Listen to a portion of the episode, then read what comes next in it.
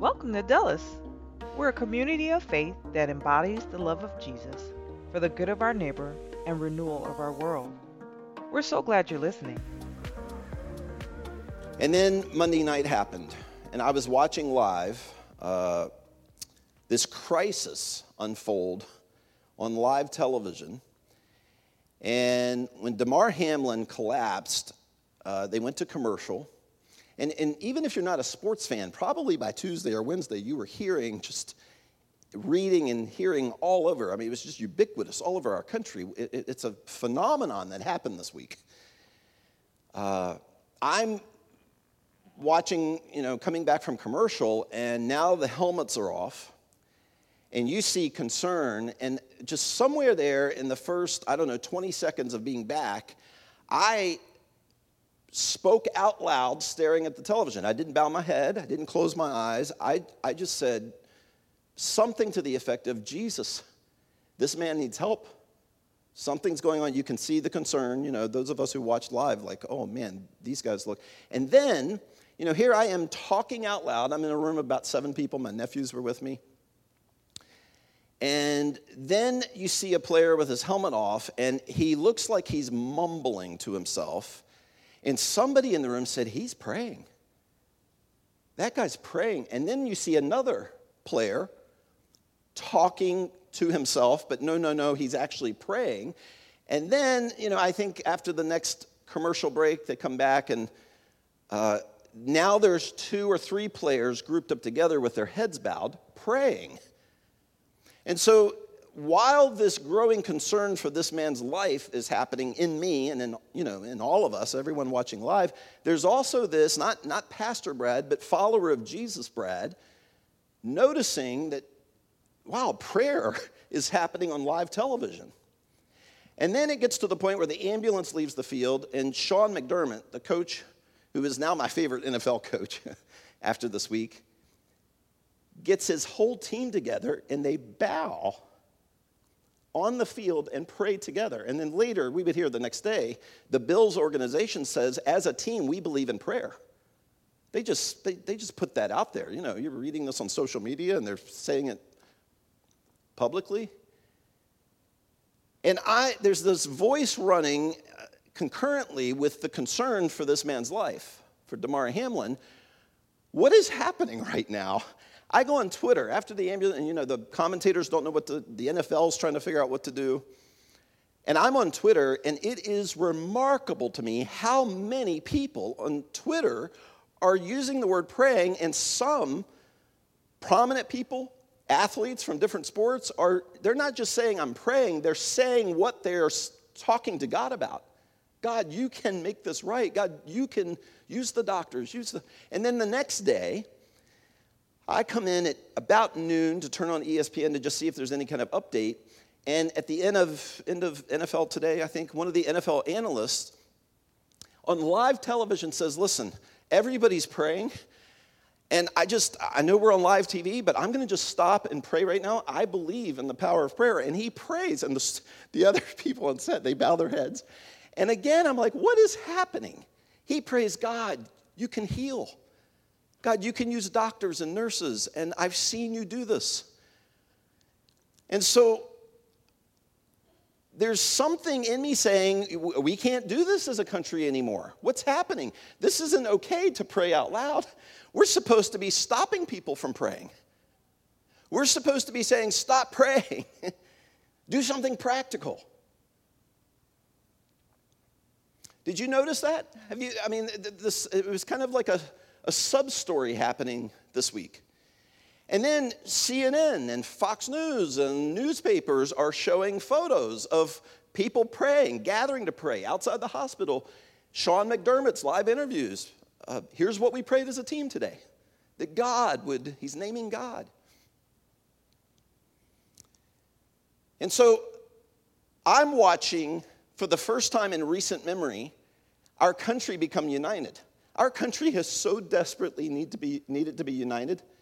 We are desperate for it. Even on opposite sides politically, as our country is, there is a deep craving that we have unity. And no one knows how to find it. And Damar Hamlin is responsible for our country having the first substantive unity that I can remember, I think, since 9 11. I'm not kidding. I mean, correct me today if I'm wrong, if there was like a unifying moment. Our country was unified this week. I've been saying that we need, not that I ever want war, a threat against our country, but it's going to take something, some kind of crisis to unify us. And here we are going into 2023, right at the beginning of the year. I think Monday was the first or second. Our country is suddenly unified again, not because of an external threat, but because of concern for someone that we don't even know, a total stranger.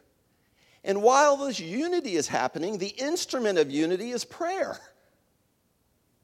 And so I just kept asking this week, what is happening? Our country has become a country of prayer. We can't make up our minds. As a country, we can't make up our minds. As a society, and we can't make up our minds as individuals. Can we? Now, I'm not going to speak for you, but I'm generally presuming that you don't consistently pray. There have been times in my life where prayer just dropped off. We can't decide as a country and as individuals whether we should be praying, whether it's okay to pray, or to stop praying. We stop praying. I think we all do at times. And I think there's a lot of reasons for this. I think we stop praying because we're busy, life is chaotic. I think sometimes we're under stress and we stop praying because we've got to get ourselves back together before we can really give time to God. I mean, how backwards is that? God, I'll get back to you when I get this sorted out. You know, we kind of, some of the running voice in our head, I think in the background of our life. I think we stop praying sometimes because of success or because life is just working. I don't really need to pray right now. How backwards is that? We're going to talk about that being a result of not understanding what prayer really is or the, the, the, the primary purpose of prayer. I think we stop praying when God doesn't respond. It seems that He's not responding. And so we quickly just, well, I guess that didn't work. But then, inevitably, isn't it true? As individuals and even on the scale of our country, situations or circumstances happen where we find ourselves back in that place. I don't know what else to do. There's something in me driving me, pushing me toward God. Only you can make this right. And listen, I need to be careful when I'm citing, you know, something about friends, people I love, but I have a number of people in my life, I cherish these relationships, who are anywhere from on the scale of cynic, don't believe in prayer, stop praying, well, maybe say that on social media, all the way through agnosticism to atheist, and then everybody in between.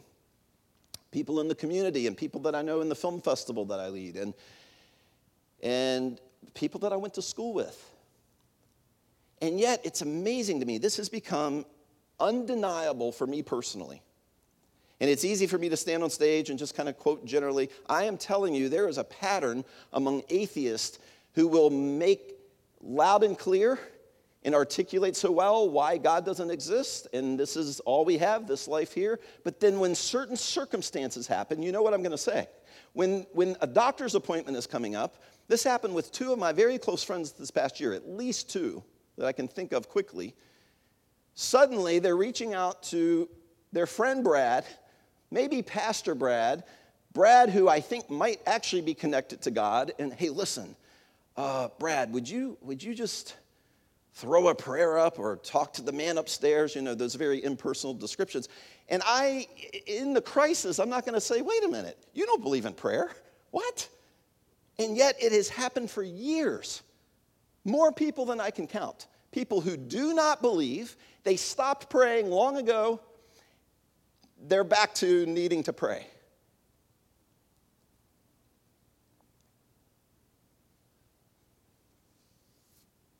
I believe regardless of our hurt, where God didn't show up, or we're just cynical, maybe because of the home we grew up in, or maybe because of a bad religious experience or some kind of church organized religion hurt. Whatever has caused you to stop praying, and maybe your own success, we end up back in that place of dropping to our knees or mumbling to ourselves where we realize, oh, I'm talking to God. Because you and I were designed, we are hardwired, it is in our DNA for life to work, for us to actually function when we pray.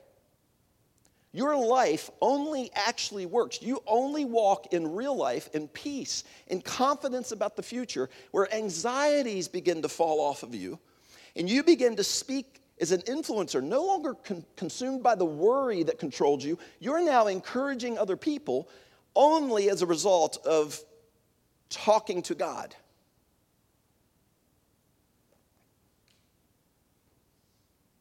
And yet we stop praying. So much so that some of us tell others, stop praying. It's so annoying. It's irritating. It doesn't, it's not practical. Do something practical. We stop praying because we don't properly understand the role of prayer.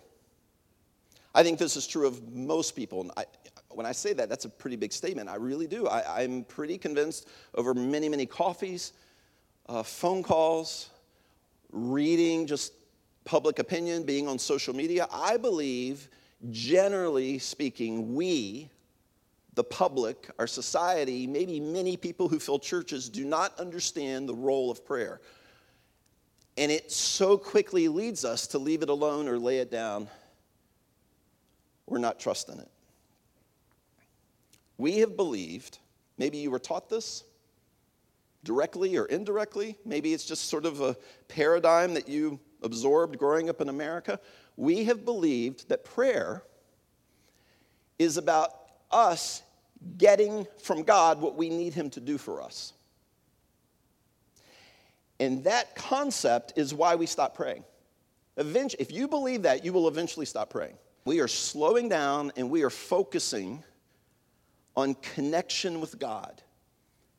Not coming to church to just be reminded that something good is there and he can get me through another week. We are, we are going to invest in the weeks and months ahead on the idea that God wants to be close to us and he wants to be active in our lives. It's what you were designed for. I'm going to tell you right up front here the four ways God speaks to us. This is clear through Scripture. The first is through Scripture. The second way God speaks to us is through people. People, uh, the way Jesus describes it, and then Paul and John and James, is when someone follows Jesus and they are filled with his spirit, they begin speaking into the lives of others. And so often at coffee, you know, I'll ask, Alton and I had breakfast uh, Friday morning. Alton, Alex, and I often meet and we will just speak into one another. Sometimes we know, like, hey, I think, I think God may have. Other times it just, I leave and text them later, man, you guys, you don't know it, but you actually were confirming something. The third way God speaks to us is through circumstances. We'll say things like, hey, God closed that door, or he really opened this door. Uh, that's, a, that's just a casual way of saying God speaks through circumstances in my life as I'm watching. And the fourth way God speaks is through prayer. Now, I want to, and we're going to spend the rest of our time here, next few minutes on that, but I, I want to just back up and talk about Scripture. There's a lot of cynicism about trusting Scripture. Can we trust it? It's this book. Lots of writers. Seriously? This is somehow like God's words. Um, let, me, let, me, let me read the way John begins his gospel his record of the life of Jesus. This is so profound for us. If we're serious about connecting with God and walking in lockstep with Him and seeing Him active, being part of the movement of God in this world, listen to these words. In the beginning was the Word. Isn't that interesting? This is the first phrase that John gives us about the power and reality of Jesus.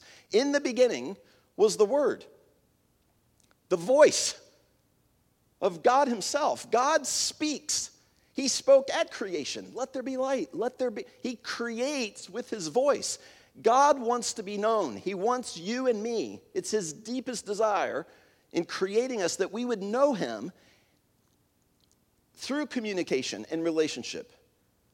In the beginning was the Word, the voice, the presentation, the, the message of God. And the Word was God. We, we know that John's talking about Jesus. We see that here in just a few. The Word is Jesus. Not only was Jesus with the Father and the Holy Spirit, but the Word, Jesus, who would come as the presentation, the voice, the message of God, he himself is God. The passion to speak to us is God Himself. It's who God is. He was with God in the beginning. Through Him, all things were made. Without Him, nothing was made that has been made. Jesus was actually the voice of creation. We tend to think that Jesus showed up at Christmas. We haven't seen Him. We don't know anything about Jesus until Christmas. No, actually, we're taught all through Scripture Jesus was the voice of creation. Without him, nothing was made that has been made. In him was life, and that life was the light of all mankind. The light shines in the darkness, and the darkness cannot push back against this light. This is, this, this is a light that's immovable. And then in verse 14, the Word, John's talking about Jesus, became flesh, the voice of God who speaks and wants to be known, deeply desires to be, he became flesh. He made his dwelling among us. So here's my question that I want you to kind of go into the series with. If, if God's words can become flesh, if God's words can take on human form, can't he? Wouldn't he also put his words in written form? I mean, which is the biggest miracle? which, which is more remarkable? If God's words and voice can come into this world and present Him, the true heart, the true nature of God, not just the miraculous events in and through Jesus, but He, this, this voice, this message of God can take on our selfish need for control, our own brokenness, and go to the cross and put our death to death and then have power over that death, if he can do that, the words of God, if the words of God can become human form and do that, couldn't God and wouldn't he put his words in written form? Of course. We live in this media age where everything and anything can be on video so quickly. We tend to question, like, really? All those books of the Bible? All... Yes oral tradition being turned into written form just made the story concrete in the ancient world. It, it was credibility as a story when it went into written form, and Luke starts his gospel account. I did careful research. I investigated the stories and claims and eyewitness accounts of Jesus so carefully.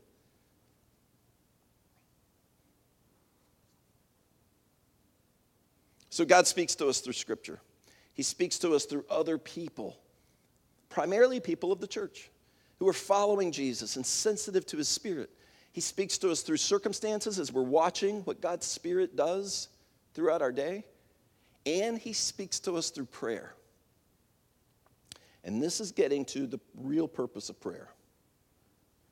I was thinking Tuesday or Wednesday, what if Damar Hamlin doesn't wake up? And it's remarkable. I mean, this is, you know, they're crediting the first responder, the, the, the, the Bills assistant trainer who recognized within, they, they know the seconds, that this was a cardiac event. And he began CPR. And I, I, think today at one, at the Bills game, they're actually going to recognize him. They're going to recognize the, the, the, EMTs. It's just remarkable. And if we're not careful, we can kind of lean toward uh, human ingenuity, our education, our own talents and abilities, it's clear in the story of God that God uses us, forethought, education, science, medicine. And there are many times where just the miraculous happens. But what if Damar Hamlin had not woken up? Or what if the story had not unfolded the way it did this week. My mom actually said to me, my mom is just, she prays, she prays for you. My mom will wake up in the middle of the night and I'll get a text, you know, I prayed for as many people in your church as I could think of at three in the morning when I got up to pee. That's TMI. I shouldn't have said that part. My mom's going to hear this later. Sorry, mom.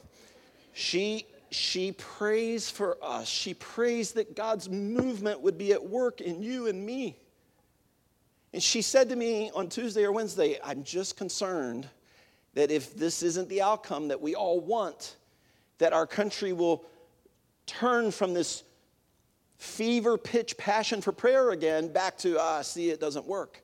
And again, I said to my mom, I said, that, that's a result of not understanding what prayer is about. That is what we do when we think prayer is about getting God to do for me what I need Him to do. And then I can get back to regular life.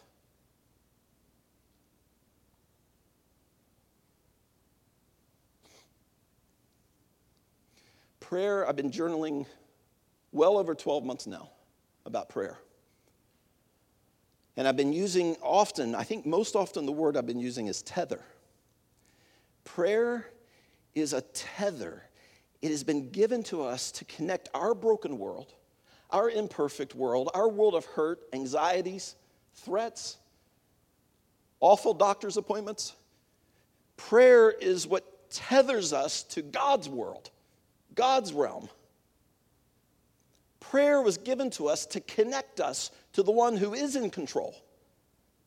Prayer is your way to say, either someone who's maybe not a person of faith or really practicing faith, maybe it's a desperate statement God, I don't know what else to do. I've lost all control. There's nothing else for me to do, so I'm turning to you. That's honest. That is actually a proper form of prayer when you're at the end of your rope. You've tried everything. Money isn't solving the problem. Medicine's not solving the problem. And so, God, now I'm turning to you. That is a that is a beginner's way of saying, I have lost control. My instinct tells me you're the only one who's actually in control. That's actually an accurate form of prayer. That's a, that's a better description of what prayer is than I just need God to do what I need Him to do and then I'll get back to But more accurately, more uh, prescriptively, prayer was given to you as a, as a way for you to surrender control. Not always when you're desperate and there's nothing else you know to do. But as you grow in faith, as we mature in our faith, we find ourselves more intentionally, more proactively saying, God, I'm going to stop controlling this. I don't know what the outcome is going to be, but I am surrendering control to the one who I believe is in control. I believe you're the one who has the answer. I believe your timing is right. I believe you have the heart for this person. I don't even, this week, I don't even know this person. I didn't even know who the Buffalo Bills, I'm, a foot, I'm obsessed with football. Since I was four years old, I've been just walking around with a football. I'm obsessed with football. I didn't know who the Buffalo Bills safety was, had not heard his name. Total stranger. People who understand prayer and what prayer is and that it's our tether to God, it's our connection to God. We actively surrender control. We pray things like, God, I so hurt for this man. I don't know what's wrong. I thought, I, I was guessing it was his neck before the, before the first or second commercial. Like, God, reach into his neck. Dude, just, you know, you care so much about, I don't know him. I didn't know his name, but you know his name. I don't even know how to pray. That is such a great prayer. God, I don't know how to pray. But you, Creator, the one who's in control, you know what to do. And this brings us to Matthew chapter 6. Jesus, before the famous Lord's Prayer, famous. It's so crazy. I'm going to name my high school baseball coach. It's been 35 years, doesn't matter. Coach Beckman. coach Beckman uh, used colorful language as our coach. He would, uh, you know, he'd bark orders during our warm ups before every game, and there were F bombs thrown in there and lots of different language. And it was just kind of the, the coaching culture of our high school baseball team. And, you know, one second he'd be yelling, you know, something with some profanity about our warm ups. And then five minutes before every game started, okay, fellas, group up, it's time to pray. And he would lead us in the Lord's Prayer. And it was just the oddest thing. And you know that every single player standing in that circle is thinking the same thing. This is a superstitious act we're doing. This is about winning this game. This is about, he thinks if we do this, we have a better chance or there's some kind of favor. And this is kind of how we treat the Lord's Prayer. It's just this famous prayer. We know how to recite it. That is not what Jesus was doing. He was not giving us a perfect word order so that we can somehow get through the day a little better if we recite it just right. That's not the purpose of what Jesus was doing. It starts a few verses earlier in verse 5. When you pray, those of you who are seeing who I am, the message, the voice of the living God of creation itself, those who are now putting their trust and confidence in me, when you pray, do not be like the hypocrites. Do not be like the arrogant religious leaders, the Pharisees, the Sadducees. They love to stand up and pray in the houses of worship and on the street corners so that everyone will see them. You know what Jesus is doing here? He's confronting the notion that was prominent then and is prominent today about prayer that prayer is an instrument that is self serving. Prayer is about promoting me, it's about getting me ahead, it's about getting me out of emergencies. And prayer is about making me look good. And in the Pharisees' case, it's about advancing them politically. I'm going to look impressive and I'm going to sound intimidating. Jesus says, I assure you, they already have been paid in full, meaning there's not a lot of substance happening in their lives. There's actually not the results of prayer. There's not the power unfolding, the movement of God, the voice of God filtering through the person so that now their voice is echoing the voice of God. That's not happening, Jesus says.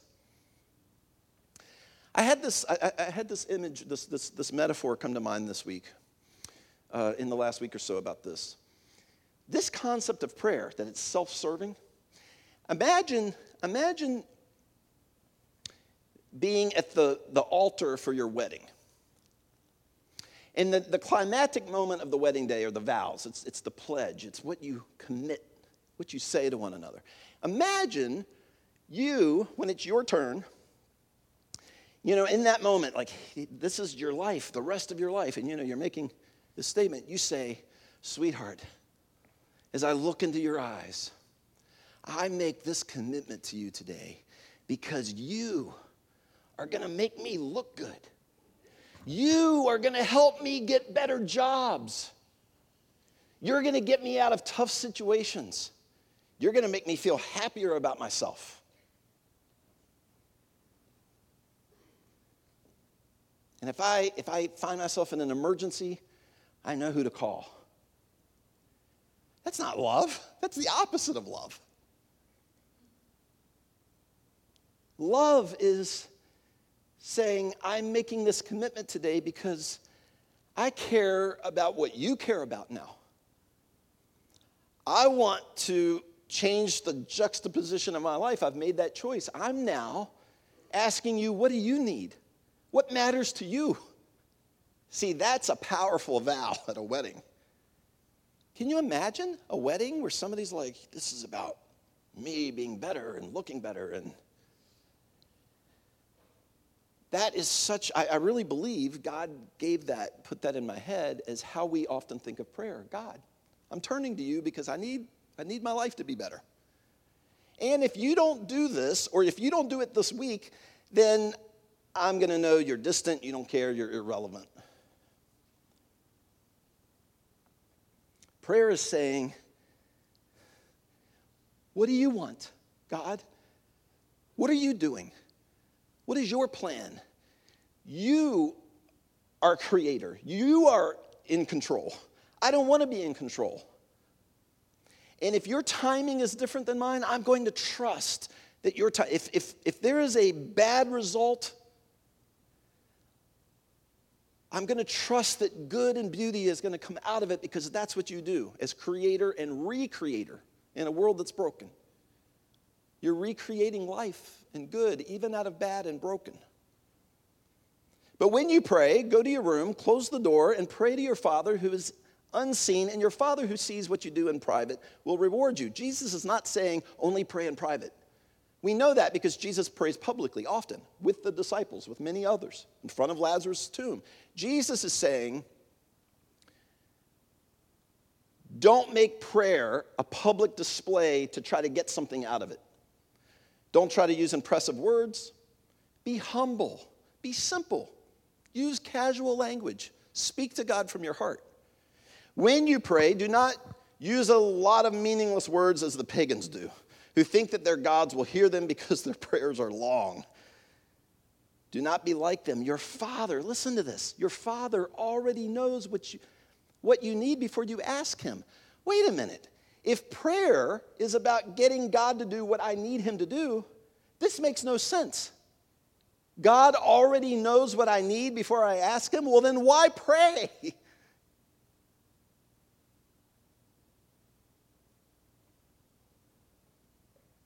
Because prayer never existed for you and I to just quickly get what we need God to do. Prayer exists so that we connect ourselves surrender control of our lives to the one who's actually in control. Prayer exists to tether us to God's realm, His reality, His power, His great, His good, even if the response or the result is later than we want it to be.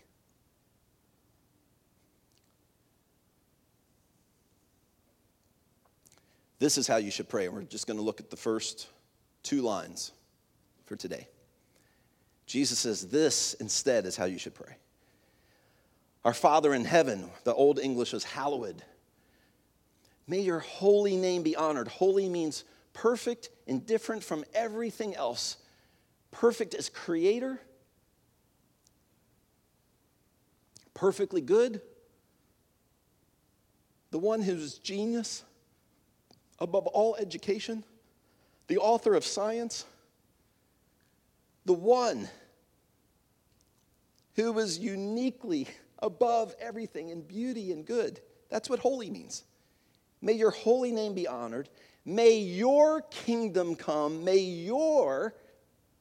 See what's happening here? I care about what matters to you, what you're doing. What are you unrolling? What, what are you rolling out? What, are you, what is your strategy? May your kingdom come. May your will be done on broken earth as it is in heaven. May your space, your holy, good, creative, beautiful space invade this broken world.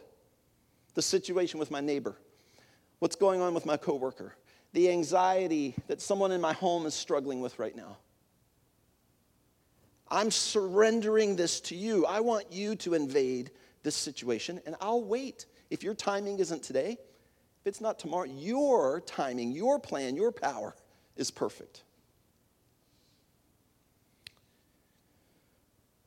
For those who struggle, who, who, think prayer is about getting what we need now, and if it doesn't happen, well, I guess it doesn't work. Maybe prayer is random. God's not really there. You know, let me, let me throw this at you. Jesus prayed in the garden as the soldiers were already on their way to arrest him. As he would go to the cross with what scripture says is our sin, our selfish control. He would take the punishment for that. And in the garden, Jesus asks the Father to take this strategy away and let's, let's do plan B. Will you take this cup from me? See, this is problematic for people who think prayer is about getting what you want, getting God to do what you need right now. The Father does not respond with what Jesus is asking for. And where we see prayer properly formed here is where Jesus ends this prayer. This is what my heart craves. And yet, Father, not my will, your strategy, your timing, your plan, I will trust it. In that moment, prayer wasn't about God just changing the plan. Prayer was about being connected to the heart of the Father, being surrendered to His plan. I have shown you pictures of Old Forest Circle. I just went there last week while I was in Winchester, where I grew up. This is where I learned that very first night. I, I can't tell you how many times I've prayed. This is exactly a mile where I used to live. Um, the circle is mile around. And I prayed that night in the snow as a 19, 20 year old, struggling in my faith and trying to work out my future. And, and that night turned into another prayer walk, and then another, and then weeks turned into months. I cannot count how many times I walked that circle where what filtered out of me was God, I need you to tell me is it architecture? What, should, what college? What, just hurry up and tell me. Two months and years later, I understood God, you know my life. My life belongs to you. Help me be sensitive to your plan. Help me to hear your voice. Instead of praying everything I need, God, help me to, to be an encourager to others. St- my prayer just evolved to other people. And now I've got trails and hiking places all around Loudoun County, in my neighborhood, in Aldie, Snickersville Turnpike.